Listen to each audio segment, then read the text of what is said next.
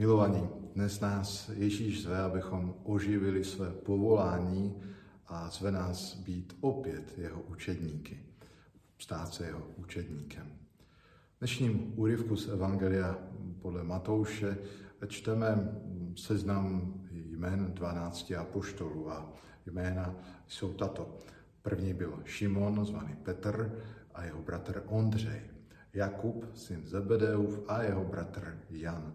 Filip a Bartoloměj, Tomáš a celník Matouš. Jakub, syn Alfeův a Tadeáš, Šimon Kananejský a Jidáš Iškariotský, který ho pak zradil. Ehm, tento seznam je zapsán po dvojicích. Jako kdyby nám i evangelista chtěl tímto způsobem zdůraznit a připomenout princip bratrství. I v žalmu 133. čteme, jak je dobré a milé, když bratři bydlí pospolu. A já bych eh, dal ještě dovětek, je dobré, když společně ohlašují radostnou zvěst. Bůh si, jak už z toho seznamu je zřejmé, vybírá různorodé lidi, ale spojuje je v bratry. To je jako kdyby to naše první povolání, přijímat jeden druhého, takového, jaký je, a respektovat jeho odlišnosti. Pán nás zve k bratrství, které se pak nejdříve má projevovat v našem vzájemném přijetí.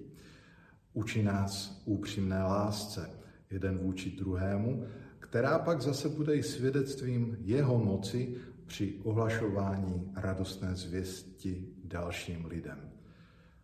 Stačí si možná připomenout ty odlišnosti hm, našich apoštolů, jejich různé povahy, různé zaměstnání.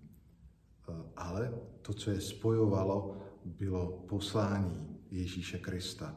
To, že On je posílá a vysílá ke společné misi.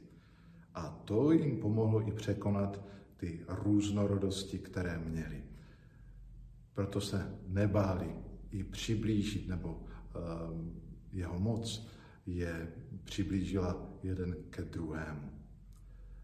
A dříve, než Ježíš posílá své apoštoly, tak čteme dál, nebo na začátku ještě před tím seznamem jmen, ehm, čteme tohle.